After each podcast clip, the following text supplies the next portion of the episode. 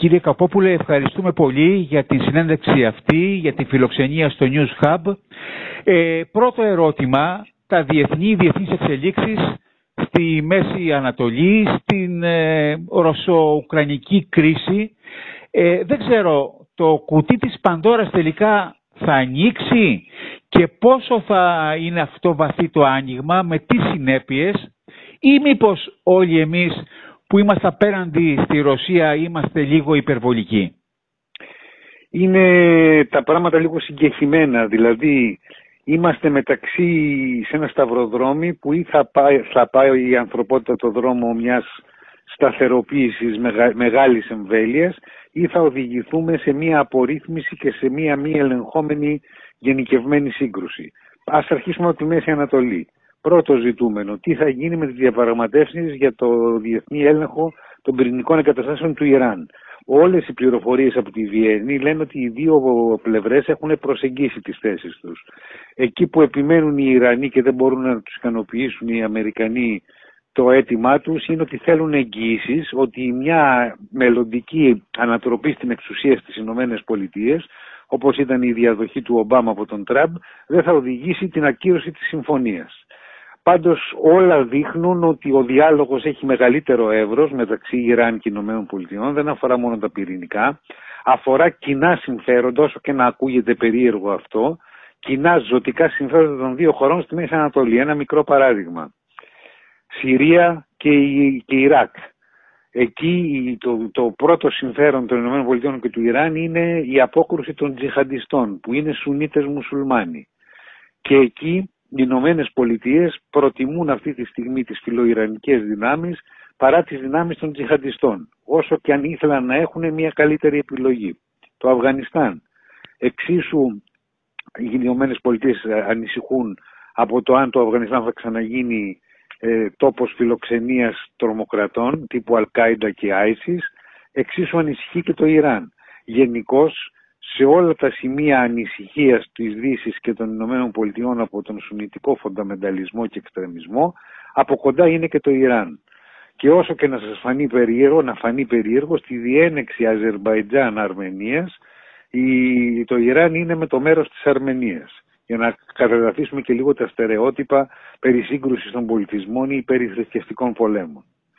Το Ιράν έχει αποδειχθεί ότι είναι μια δύναμη σταθεροποίησης στη Μέση Ανατολή. Το έχουν καταλάβει αυτό οι Ηνωμένες Πολιτείες, το έχουν καταλάβει και οι παλιοί σύμμαχοι των Ηνωμένων Πολιτειών, η Σαουδική Αραβία και τα Εμμυράτα που σπέβδουν με μεσολάβηση της Βαγδάτης να επιχειρήσουν να τα βρουν ξανά με το Ιράν. Και επίσης είναι ενδεικτικό ότι όλοι, όλοι οι σύμμαχοι των Ηνωμένων Πολιτειών και της Σαουδικής Αραβίας, δηλαδή η Ορδανία και η Αίγυπτος, έχουν μπει στο δρόμο της εξομάλυσης των σχέσεών τους με τον Άσαντ στη Δαμασκό. Άρα, πρώτος ζητούμενο και αναμενόμενο για τη Μέση Ανατολή είναι πώς που θα καταλήξουν οι διαπραγματεύσεις Ιράν Ηνωμένων Πολιτειών. Ένα δεύτερο που μπορούμε να θεωρήσουμε σαν δεδομένο, γιατί αυτό ίσχυε από το 2014, η Μέση Ανατολή είναι ένα πεδίο που Ρώσοι και Αμερικανοί συνεργάζονται, δεν συγκρούονται. Όπως δεν συγκρούονται πλέον και στην Κεντρική Ασία. Γιατί εκεί έχουν έναν κοινό αντίπαλο την επιρροή, τη γεωπολιτική και την οικονομική της Κίνας. Αυτά για τη Μέση Ανατολή. Σε αυτό το πλέγμα που μας περιγράφεται, ποια είναι τώρα η θέση, ο ρόλος της Τουρκίας και της Ελλάδος; Ο ρόλος της Τουρκίας είναι, η Τουρκία πάσχει, θα το λέγαμε, στρατηγική δύσπνοια. Όπου έχει επιχειρήσει να δραστηριοποιηθεί, το, το ρόλο που διεκδικεί η Τουρκία τον έχουν κατοχυρώσει άλλοι. Δηλαδή, εάν οι Ηνωμένες Πολιτείες έχουν μια ισορροπημένη σχέση με το Ιράν και μια ισορροπημένη σχέση με τη Σαουδική Αραβία και το Ισραήλ αποδεχθεί αυτό το συμβιβασμό και δεν αντιδράσει όπως αντέδρασε επί Ομπάμα το 2012, τότε δεν βλέπω πού υπάρχει ε, χώρος για να κάνει το δικό της παιχνίδι η Τουρκία. Ίσα ίσα επειδή οι Ηνωμένες Πολιτείες θέλουν να κρατήσουν μια οπισθοφυλακή στη Μέση Ανατολή, είδατε και τι έγινε και με, την, με το θάνατο του επικεφαλής του ISIS, χρειάζονται όσο ποτέ την συμμαχία τους με τους Κούρδους της Συρίας.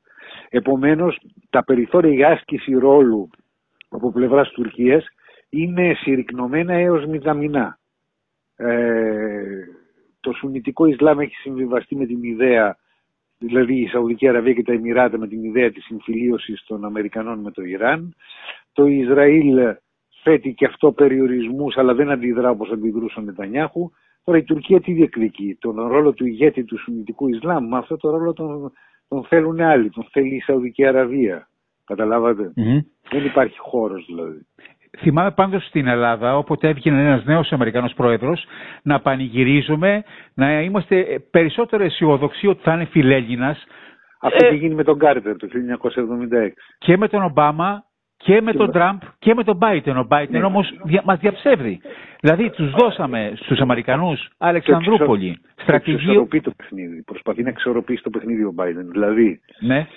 Υπάρχουν δύο οπτικές απέναντι για, για, για, την Αμερικανική σκοπιά. Υπάρχουν δύο οπτικές να αναλύσεις την Τουρκία. Ένα, να μιλήσεις για την Τουρκία του Ερντογάν και ένα δεύτερο να μιλήσεις για την Τουρκία μετά τον Ερντογάν.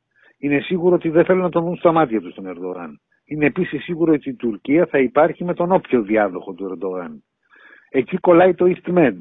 Το, το EastMed δεν είναι σαν τις κυρώσεις, δεν είναι, θα, ήταν, θα ήταν ένα δίκτυο διοχέτευσης φυσικού αερίου το οποίο θα έμενε και το οποίο θα, θα συμβόλιζε και τον αποκλεισμό της Τουρκίας και μετά τον Ερντογάν. Άρα είναι ένα κλείσιμο ματιού ότι έχουμε προβλήματα με τον Ερντογάν, αλλά η Τουρκία για μας παραμένει ένας πολύτιμος γεωπολιτικός χώρος. Αυτό είναι το μήνυμα που θέλουν να δώσουν οι Αμερικανοί.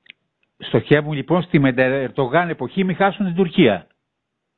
Να, να, να μην έχουν χρεωθεί τουλάχιστον την ευθύνη της απώλειας της Τουρκίας. Βέβαια είναι πάρα πολύ δύσκολο να μαζευτεί η Τουρκία αυτή τη στιγμή, η οποία εμπλέκεται από τη Σομαλία, την Ιγυρία, τη Λιβύη, τη, την Κεντρική Ασία, δηλαδή και όποιος διάδοχος του Ερντογάν θα έχει δυσκολίες να μαζέψει όλη, όλη αυτή την μικρομέγαλη πολιτική.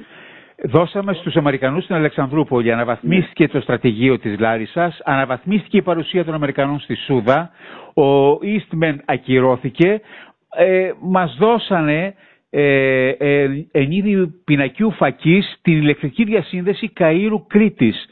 Αρκεί αυτό; Ε, νομίζω ότι εξ αρχής το σχέδιο του EastMed όσο το στήριζαν οι Αμερικανοί αλλά και όσο το στήριζε και το Ισραήλ σε πολύ μεγάλο βαθμό δεν ήταν τόσο ένα γεωοικονομικό σχέδιο όσο γεωπολιτικό. Δηλαδή χρησιμοποιήθηκε σαν τακτικός ελιγμός για να στριμώξει την Τουρκία σε μια δύσκολη στιγμή των σχέσεων Ηνωμένων Πολιτειών και Τουρκίας, οι οποίες σχέσεις αυτές είναι δύσκολες ακόμα και τώρα, και στον Μπραντεφέρ του Ισραήλ με την Τουρκία του Ερντογάν, το οποίο βέβαια δεν πρόκειται ποτέ να, εξο, να εξομαλυνθούν οι σχέσεις του Τελαβίβ με την Άγκυρα, αν ο Ερντογάν δεν ε, αποσύρει την υποστήριξη του από τη Χαμάς. Και αν αποσύρει την υποστήριξη του από τη Χαμάς που είναι θηγατρική οργάνωση της μουσουλμανικής αδελφότητας έχει χάσει όλα του τα ερίσματα στον αραβομουσουλμανικό κόσμο. Κοιτάξτε, γίνονται κινήσεις, αλλά μερικά πράγματα είναι δεδομένα. Δηλαδή, δεν μπορεί ο Ερντογάν να θέλει να αποκαταστήσει σχέσεις με την Αίγυπτο να κάνει συμφωνία μοιρασμού θαλασσίων ζωνών με την Αίγυπτο και ταυτόχρονα να φιλοξενεί μέλη της ηγεσίας της μουσουλμανικής αδελφότητας στη χώρα του. Εξωτερικεύει την εσωτερική του κρίση και την εξωτερικεύει συνήθως με την Ελλάδα. Φοβάστε ότι θα κάνει το α, λάθος ε, για να έχουμε ένα θερμό επεισόδιο ε, στο Αιγαίο. Πλέον αμφισβητεί μέχρι και τη Γάβδο. Ναι, ε, καλά, ναι, εντάξει. Ε, ε, εδώ πιστεύω ότι είναι κάποιες κόκκινες γραμμές που τις έχει πάρει τις, τα μηνύματα από εκεί πέρα που πρέπει ο Ερντογάν και από τις Ηνωμένες Πολιτείες και από άλλες ευρωπαϊκές δυνάμεις. Λέτε να μην προχωράει, να μην εξωτερικεύει την κρίση του είναι πολύ θολό. Δεν, δεν μπορώ να πω τίποτα με βεβαιότητα γιατί ο Ερντογάν έχει ένα πρόβλημα. Δεν μπορεί να διαχειριστεί η ήττα είναι αδιανόητη για αυτόν τις εκλογές. Κοιτάξτε, την επόμενη μέρα των εκλογών, τι, τι περιμένουμε, τον Ερντογάν να περιμένει στην είσοδο του Λευκού Παλατιού τον ηγέτη της αντιπολίτευσης να του παραδώσει την εξουσία. Ξέρει πολύ καλά ότι θα πάει φυλακή ο Ερντογάν με αυτό που έχει κάνει, αν βρεθεί εκτός εξουσίας. Άρα θα μετέλθει όποιο δυνατό και αδύνατο μέσο είτε για να αναβάλει τις εκλογές, είτε να τις νομοθέσει για να τις κερδίσει. Οι εκλογές θα γίνουν στην Τουρκία μόνο όταν είναι βέβαιος ο Ερντογάν ότι θα τις κερδίσει. Και εκεί μπορούν να συμβούν όλα. Δηλαδή ακόμα και ένα θερμό επεισόδιο με την Ελλάδα να είναι αφορμή για να αναβάλει τις εκλογές. Λέω, εάν φτάσουμε μέχρι εκεί. Σε αυτό το στάδιο ο Μητσοτάκης, ο Έλληνας Πρωθυπουργός, έχει δομήσει σωστά τις συμμαχίες του με τους Ευρωπαίους εταίρους. Νομίζω ότι από πλευράς Γαλλίας οι δύο διαδοχικές κυβερνήσεις, και η κυβέρνηση του ΣΥΡΙΖΑ με τον Αλέξη Τσίπρα και η κυβέρνηση Νέας Δημοκρατίας με τον Κυριάκο Μητσοδάκη, εξάντλησαν ότι μπορούσε να, είναι κοινός παρονομαστής ζωτικών συμφερόντων σε μια μεγάλη ευρωπαϊκή δύναμη που θέλει να έχει ηγετική παρουσία στη Μεσόγειο και τι μπορεί η συνεργασία με αυτή τη δύναμη να μας αποφέρει. Βέβαια, είδαμε και μάθαμε ότι πολλές χώρες του Ευρωπαϊκού Νότου δεν ενθουσιάζονται ιδιαίτερα με τον ηγετικό ρόλο της Γαλλίας στη Μεσόγειο. Σας αναφέρω την Ιταλία και την ισπανια ε, Για την Ισπανία, για παράδειγμα, η Τουρκία δεν είναι παρενόχληση, είναι εξισορρόπηση μάλλον των σχετισμών δυνάμεων στη Μεσόγειο. Χωρίς να υπάρχει τίποτα το ανθεληνικό σε όλα αυτά. Είναι τα συμφέροντα όπως ιεραρχούνται από μια άλλη μικρότερη από την Γαλλία ευρωπαϊκή δύναμη. Η, ε... η Ισπανία με, με την κίνηση αυτή να πουλήσει στην Τουρκία οπλικά συστήματα υποδηλώνει ότι την ενδιαφέρουν οι business και τίποτε άλλο. Νομίζω οποιαδήποτε χώρα θα το έκανε αυτό. Mm-hmm. Είτε Γαλλία λέγεται, είτε Ισπανία, είτε Γερμανία.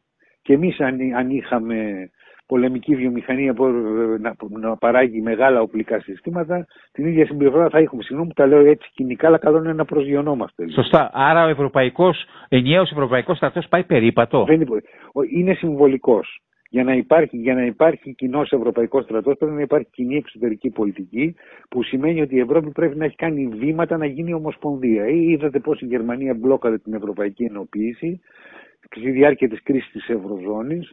Είδαμε πώς συμπεριφέρονται οι μεγάλες ευρωπαϊκές δυνάμεις στους αδύνατους κρίκους της Ευρωζώνης. Έχει πάει πολύ πίσω η ευρωπαϊκή υπόθεση και πολύ δύσκολα θα ξαναπάρει μπροστά. Ρωσο-Ουκρανική κρίση. Ο Σόλτς, ο Γερμανός καγκελάριος, πάει αύριο οι Ηνωμένες Πολιτείες. Ο Μακρόν... Και μετά από μια εβδομάδα στη Μόσχα. και αύριο πάει ο Μακρόν στη Μόσχα. Ναι, και την Τρίτη στο Κίεβο. Βλέπουμε εδώ ναι. ένα σκληρό μπραντεφέρ, όπως πριν από λίγο μου είπατε και για το Μεσανατολικό.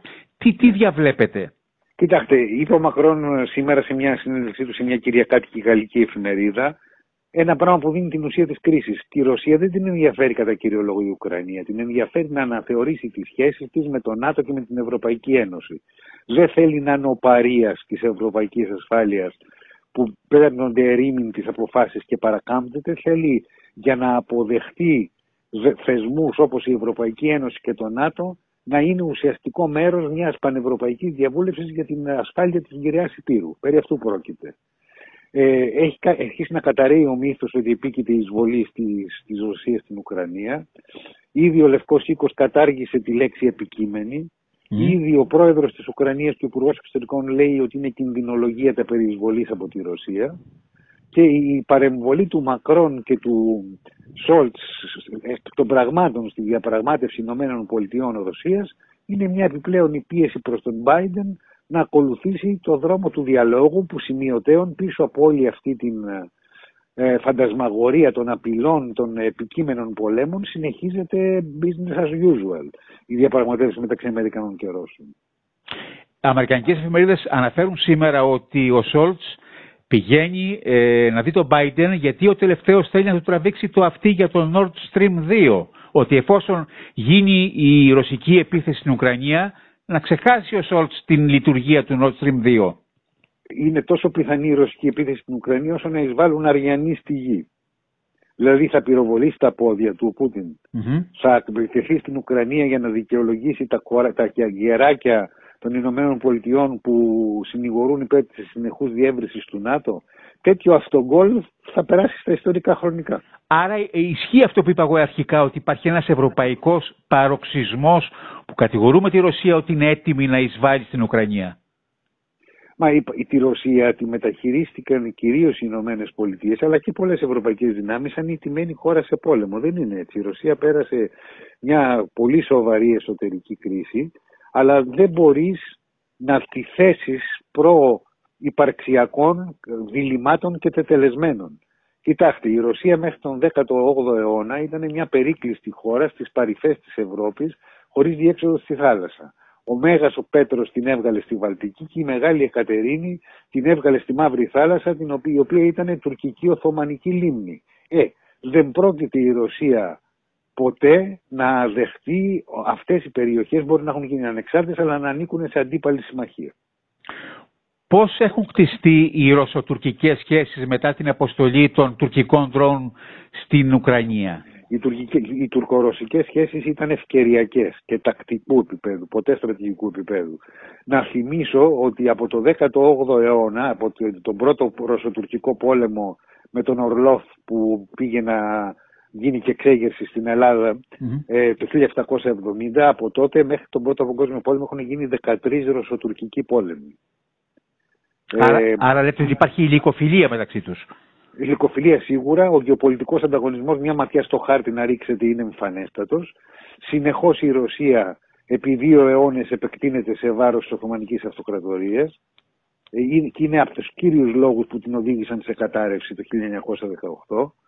Ε, όπως οι σταθερές, και αυτό θα μπορεί να φανεί περίεργο, γιατί θυμόμαστε όλοι μας το δεύτερο παγκόσμιο πόλεμο, που στην ουσία ήταν μια μεγάλη σύγκρουση Σοβιετικής Ένωσης Γερμανίας. Κι όμως οι σταθερές, ο κανόνας της σχέσης της Μόσχας με το Βερολίνο είναι η φιλία, η συνεργασία. Οι πολεμικές συγκρούσεις είναι το διάλειμμα, η παρένθεση. Σε αυτό το περίπλοκο παζλ, πώς βλέπετε να πορεύεται η Ευρώπη το επόμενο διάστημα ως τελευταία ερώτηση; Εάν αυτή τη στιγμή συντονιστούν ο Σόλτς και ο Μακρόν, μπορούμε να πούμε ότι αυτή η κρίση για την ασφάλεια της Ευρώπης μπορεί να οδηγήσει ξανά σε συνοχή το γαλλογερμανικό δίδυμο, ε, ώστε να υπάρχει μια δυναμική χειραφέτηση της Ευρώπης. Αλλά προσέξτε, η Γαλλία μπορεί να είναι κοντά με τη Γερμανία στο πώς εννοεί την ασφάλεια της Ευρώπης. Αυτό δεν σημαίνει ότι ταυτίζονται οι απόψεις τους.